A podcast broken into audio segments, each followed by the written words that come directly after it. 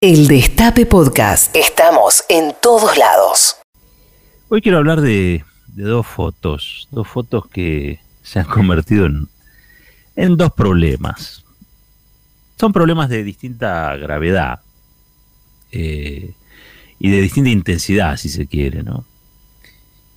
Una es la foto desde el PJ en la que se celebró, o se intentaba celebrar, evocar, recordar, que hace 2 años el Frente de Todos ganaba las PASO, ¿sí?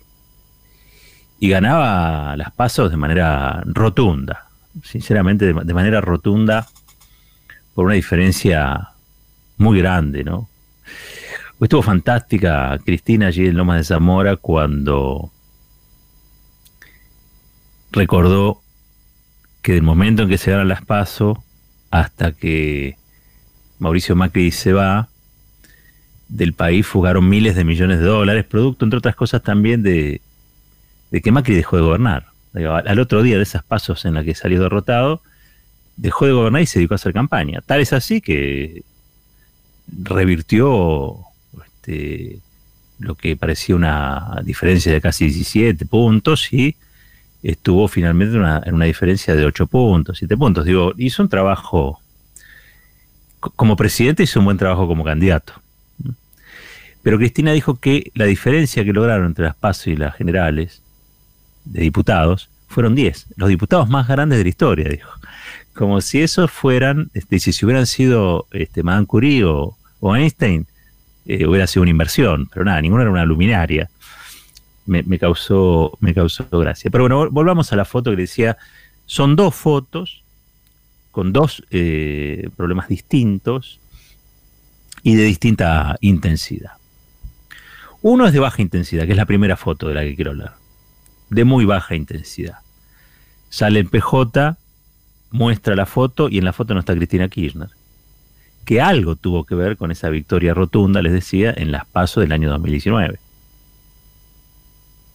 Yo no sé si se les escapó, no sé si es un mensaje político, no sé si es un error o es algo intencionado, no queda claro. La Cámpora, desde su Twitter, señaló precisamente el faltante de la que mayor cantidad de votos había aportado a ese triunfo. Y hoy también en Lomas de Zamora, Cristina menciona el tema de la memoria, ¿no? Dice, hay que tener memoria. Como las chicos de la Cámpora, que se acordaron de que ese día alguna cosa ella tuvo que ver con esa victoria. Digo que es de baja intensidad porque demuestra una torpeza, ¿no? No creo que sea el reflejo de ninguna gran turbulencia, es simplemente una torpeza. Andás a ver quién maneja las redes digitales del PJ. Andás a ver por qué se le antojó poner esa y no la que estaba Cristina. Pero digo, lo que están pensando, que vino Sullivan, el asesor de seguridad nacional de Joe Biden, y se reunió con Alberto. Entonces en ese cónclave decidieron que a Cristina había que borrarla de la foto, que el PJ iba a subir a su tweet. Nah. No funciona así. Es más, tengo para mí que la relación, siempre lo dije, la relación entre Alberto Fernández y Cristina Kirchner es una relación mucho más cordial de la que se supone, mucho más cordial que la comunicación hegemónica difunde o ventila, y tiene que ver con conocimiento, historia común y responsabilidades. Entonces yo no creo en esas cuestiones. Que me digan que segundas, terceras y hasta cuartas líneas después son capaces de recelarse al infinito, sí. Eso sí. Y estoy hablando simplemente de las internas, la vida al interior de una coalición. Tampoco estoy diciendo nada dramático y creo que los que piensen que las construcciones políticas se dan sin ningún tipo de rispidez o crepitancia, la verdad es que están equivocados. El mayor mérito de esta coalición es que se mantuvo unida. El mayor mérito de la coalición Frente de Todos es que se mantuvo unida. Que no es poco, que no es poco. Y también es cierto que la naturaleza de esta coalición es una naturaleza, estrategia y mucho de supervivencia. Mucho de estrategia y mucho de supervivencia. Me parece que todos los actores de la coalición, todas las corrientes de la coalición, lo entienden. Así que los que quieran, me parece a mí, exhumar, tanto en la ausencia de la foto como en la respuesta de la Cámpora, exhumar, construir algún fantasma de pelea o un internismo feroz que pueda hacer fracasar la campaña electoral, nada, olvídense. Pero sí son problemas. La verdad hay que tratar de evitarlos. Hay que tratar de tener la sensibilidad suficiente como para no estar molestando al cohete, nada más y nada menos que al artífice de ese triunfo electoral, al artífice también de un gobierno. Es el diseño electoral, político-electoral, que llevó al gobierno a Alberto Fernández y a Cristina Fernández como vice, ¿no? Llevó a Alberto como presidente y a Cristina Fernández como vice. Con lo cual, al que está a cargo de las redes digitales del PJ, hay que decirle, presta atención. Presta atención. No sé ni la edad que tiene, capaz que no sabe. Presta atención. Acá hay una historia, acá hay cosas que preservar, a otra cosa. La segunda foto me preocupa más. Por eso le decía, son dos fotos, dos problemas, pero de distinta intensidad. La primera le decía de baja intensidad, la otra es de mediana a alta intensidad. Es la foto que muestra al presidente de la Nación, a la primera dama y a un grupo de gente, en teoría, festejando el cumpleaños de la primera dama. Digo en teoría porque no me consta, pero bueno, parecen estar festejando algo. Y la oposición atribuye esa foto a un cumpleaños, al cumpleaños de la primera dama, y que se hizo en el marco de las restricciones de la cuarentena. Y que ahí se está violando el artículo de la cuarentena y que el presidente merece un juicio político. Así como lo digo. Creo que cualquiera puede adivinar la jugada, esta operación berreta, y decir, es un disparate, no van a hacer un juicio político por esta tontería. Y probablemente no se equivoque. Digamos que la oposición pretende es componer un escenario donde cuando el presidente no es corrupto, lo que tiene es una doble condición moral, digamos, ¿no? Que le pide a los argentinos una cosa, pero él en privado hace otras. Y es interesante acá plantearse, antes de ir a la gravedad verdadera que yo creo que tiene esa foto, es importante plantearse también cuál es el círculo de intimidad del presidente. ¿Cuál es el círculo de intimidad del presidente? Hay dos grandes escuelas acá. Una que dice que todo lo que haga el presidente es de interés público y por lo tanto el presidente no tiene ninguna intimidad. No tiene ninguna intimidad. Es decir, si el presidente tiene un problema de próstata y alguien consigue las radiografías o los estudios médicos y los publica en primera plana, como es un asunto de Estado, es válido eso. A pesar o aún de que es un asunto de la intimidad, de la persona, además del presidente. Esa es una escuela. Esa es una escuela. La otra es la que dice, ojo, porque el presidente, es verdad, todo lo que hace tiene relevancia, interés público, pero también tiene un círculo de intimidad sobre el que no se puede avanzar. ¿Por qué? Porque además de presidente es persona. Entonces, hay algo donde no se puede avanzar. Bueno, no está claro acá cuál sería ese círculo de intimidad si es que nos llevan por la segunda corriente. Es cierto, había una pandemia, el contexto es ese. También es cierto que la naturaleza del cargo que ocupa el presidente es bastante compleja. Él mismo explicó lo de las reuniones. Yo tenía que seguir trabajando, dijo. Yo le tenía que pedir a la gente que no trabajara, que se cuidara, pero yo tenía que seguir trabajando porque alguien tiene que gobernar el país. Y el presidente a su vez tiene una pareja. Y la pareja a su vez tiene un cumpleaños. Y habrá que ver si eso se hizo en el marco de algún protocolo, ¿sí? O no. La verdad es que es un asunto para mí, en todo caso, de debate. Para mí es un debate menor. No creo que implique ninguna cosa rarísima. Para mí es un debate menor que no incumple ninguna legislación, pero que sí impone, tiene todo el condimento del escándalo. Hay en teoría en esas visitas exmodelos, un taiwanés, digo, están todos los condimentos del escándalo, que es el escándalo sobre el cual primero lo quiere generar y luego se quiere montar la oposición política para mostrar un escenario de juicio político que es disparatado, pero que no deja de ser una amenaza. No deja de ser una amenaza. Alberto Fernández, como presidente, como jefe de Estado, pero fundamentalmente lo que Alberto Fernández representa. Es una amenaza a los que representa Alberto Fernández. ¿Mm?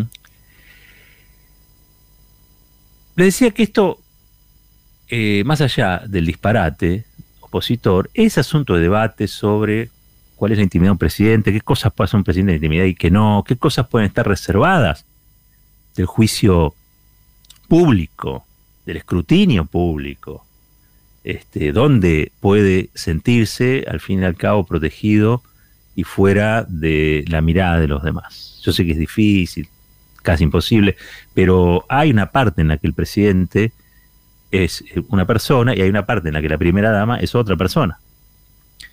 Y hay una parte en la que son una pareja. Y hay una parte en la que deben tener algún tipo de vida social, o no, o la resignarán del todo.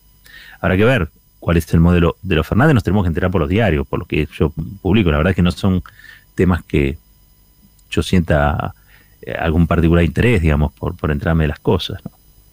Ahora vamos a la gravedad del tema. Esa foto que está publicando Infobae, que mañana la vas a ver en todos los diarios, por lo menos en La Nación seguro, como vas a ver también el pedido de juicio político opositor, esa foto se filtró de esa reunión. O sea, no es que es una foto que se capturó de un satélite ruso, un satélite estadounidense. No, alguien sacó una foto con el teléfono. Y esa persona que sacó la foto con el teléfono, o la pareja de esa persona que accedió a la foto con el teléfono, o alguien que se robó el teléfono, no lo sé, la verdad que no sabemos todavía. La hizo pública y la están utilizando hoy para esta campaña que yo comentaba hace un ratito.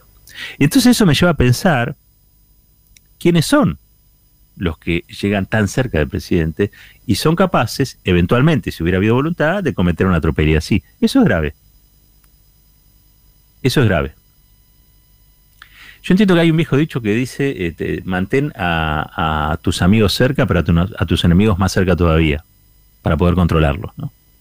Es una frase que se usa mucho en el ámbito empresario, en el ámbito político, en los ámbitos de poder. Es muy así de esas frases que a la política le encantan porque son tipos media El Padrino, Sun Tzu, el arte de la guerra. Todas esas cosas que los políticos a veces consumen, leen o ven en Netflix, ¿no? O sea, en cualquiera de esos lugares. Pero no vas a ver ningún político que de la vieja, yo digo, cuando digo políticos son políticos de quizá de años, que no te hablen del Padrino o no te hablen también de Sun Tzu, que son como ahí están los si se quieren los decálogos, las normas, las normativas del funcionamiento del poder, los símbolos, los rituales, bueno, etcétera, etcétera. Si Alberto Fernández tuvo en cuenta este precepto para tener a alguien que es capaz de sacar una foto y después ventilarla para que circule por los medios en el modo que lo hace, bueno, es un genio. Ya sabía él que tenía a alguien que podía hacerle la trastada.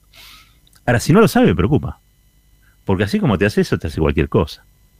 Y ahí eso sí, en serio, digo, ¿cómo puede ser que personas tan inteligentes, vamos a decir que son inteligentes, eso por supuesto, siempre digo lo mismo, salvo alguna curiosa excepción, no hay tontos que lleguen a presidente, no existe. Esa es una fantasía popular, es como el rey Momo, ¿no? Un poco burlarse de lo que tienen el gobierno, los cargos, el poder, ¿no? La lógica del carnaval desde siempre, desde Venecia para acá, pero la verdad, entre nosotros, los tontos no llegan ahí. Los tontos no llegan. Entonces, va de suyo que es una persona inteligente. Pero a su vez tienen que ser personas que sufran lo menos posible. O sea, tienen que estar protegidas, tienen que estar cuidadas, sus entornos tienen que ser entornos reconocibles y tienen que ser entornos en los que los que acompañan al presidente sepan quiénes están ahí. Ojo, esto puede ser parte de una traición, lo cual demostraría también que Alberto Fernández es un ser humano. Puede ser alguien que dijo, che, no, ¿cómo? Y ahora está llamando al presidente y dice, ¿cómo hiciste esto? Yo te invito a mi cumpleaños, luego mi compañera te invita a cumpleaños, es una cosa así. Eso me preocupa más, eso a mí me parece mucho más grave. Gente que comió de tu mesa y después te sacrifica de este modo. Le pasó muchísimo a muchísima gente.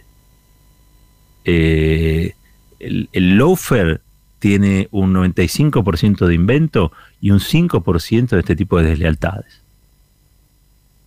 Y es muy evidente por momentos. Entonces digo, hay que cuidarse, hay que cuidar al presidente. Me parece que el presidente ocupa un papel que es trascendente, no es cualquier papel. Presidente elegido por el voto popular, con un programa de gobierno nacional y popular, de esos que al establishment les molesta, de esos que al establishment no quieren, que los boicotean, que los erosionan, que si los pudieran voltear, los voltearían. Digo, entonces por eso mismo creo que hay que preservarlo, hay que cuidarlo. Es un presidente que no se puede... Ni los que lo votaron se pueden dar el lujo de abandonarlo a su suerte, ni él mismo se puede dar el lujo de no cuidarse. De estas cuestiones también. Yo creo que el presidente también está viviendo en carne propia lo que es la comunicación hegemónica, desatada, que se mete con él, con sus afectos, que tanto ha sufrido Cristina Kirchner, ¿no? Con sus hijos, con ella, con su marido, cuando estaba en vida. Me parece que Alberto Fernández está en este momento atravesando esa experiencia. Es una experiencia que Cristina le debe haber contado 1000 veces, pero bueno, una cosa que te la cuente, la otra cosa es que esa experiencia exista, ¿no? No tiene por ahora, la magnitud ni la envergadura de los ataques que recibió Cristina Kirchner. Eso no tengo ninguna duda. Ninguna duda. Si todos los ataques contra Cristina Kirchner fueran que no sale en la foto del triunfo, como le hizo el community manager del PJ Digital, si todos los ataques fueran de esos, no habría inconvenientes. Cristina, la verdad que se reiría, me imagino yo, de esas cuestiones. El problema es que después se meten, si vos no haces la reforma judicial a tiempo, si no tenés un poder judicial democrático, si no metes en cana a los que convirtieron parte del sector judicial, de la inteligencia, de la política, en una asociación ilícita. Si vos no llegás a tiempo de modificar esas cosas, después se te vuelven en contra. Y eso probablemente lo sufra Alberto Fernández. Espero que no. Yo, con total honestidad, y lo digo más como argentino que como periodista, yo quiero que Alberto Fernández limpie toda esa basura. Que al fin de cuentas es a lo que se comprometió, ¿no? Pero digo, quiero que la limpie porque no solamente le conviene a los presidentes, a los funcionarios, no. La democracia necesita eso y las argentinas y los argentinos necesitamos confiar nuevamente en la justicia, confiar en jueces probos, confiar en los procesos judiciales, porque si no, esto que hoy es un disparate y parece una nadería, una tontería, que es la foto alrededor de una mesa, de un montón de contertulios ahí, festejando no sé qué, en la Quinta de Olivos, aparentemente durante la pandemia, hoy que esto es una tontería, después se te convierte en la prueba de todo lo otro que vos decís que no sos. Es decir, se llama sinonimia, ¿no? Si mintió en esto, nos puede mentir en todo lo demás. Si hizo esto a espaldas de, después puede hacer a espaldas de lo que quiera. Es la parte por el todo. La explicación, el ejemplo más corriente es el que ve, el que se quemó con leche de una vaca y llora, ¿no? Es algo que te lleva a un escenario mayor, de mayor complejidad. Algo muy sencillo que te lleva a un escenario de mayor complejidad. Y en este caso hay que ser cuidadoso. Desgraciadamente los presidentes nacionales y populares van a tener que acostumbrarse a ser mucho más cuidadosos en la elección de sus entornos, en las decisiones que toman para estos asuntos, en tratar de evitar filtraciones, en tratar de no proveerle a ese relato futuro que lo va a venir a acusar de cualquier cosa, de elementos para que, manipulados de manera engañosa, y todo lo que ya sabemos, se usen para deslegitimar no solamente a la persona, sino al proyecto político. No solamente a la persona, sino al proyecto político. Esto no es más que una reflexión, ni siquiera es una editorial esto de hoy, es una reflexión porque realmente me preocupa que tengan acceso a la intimidad del presidente personas que lo puedan traicionar. Pero alguno me dice, bueno, pero ojo porque el poder es así, y otro me dice, ojo, la política es así, y ojo, me decía, a cualquiera le puede pasar. Probablemente, y por eso todo termina en Netflix después.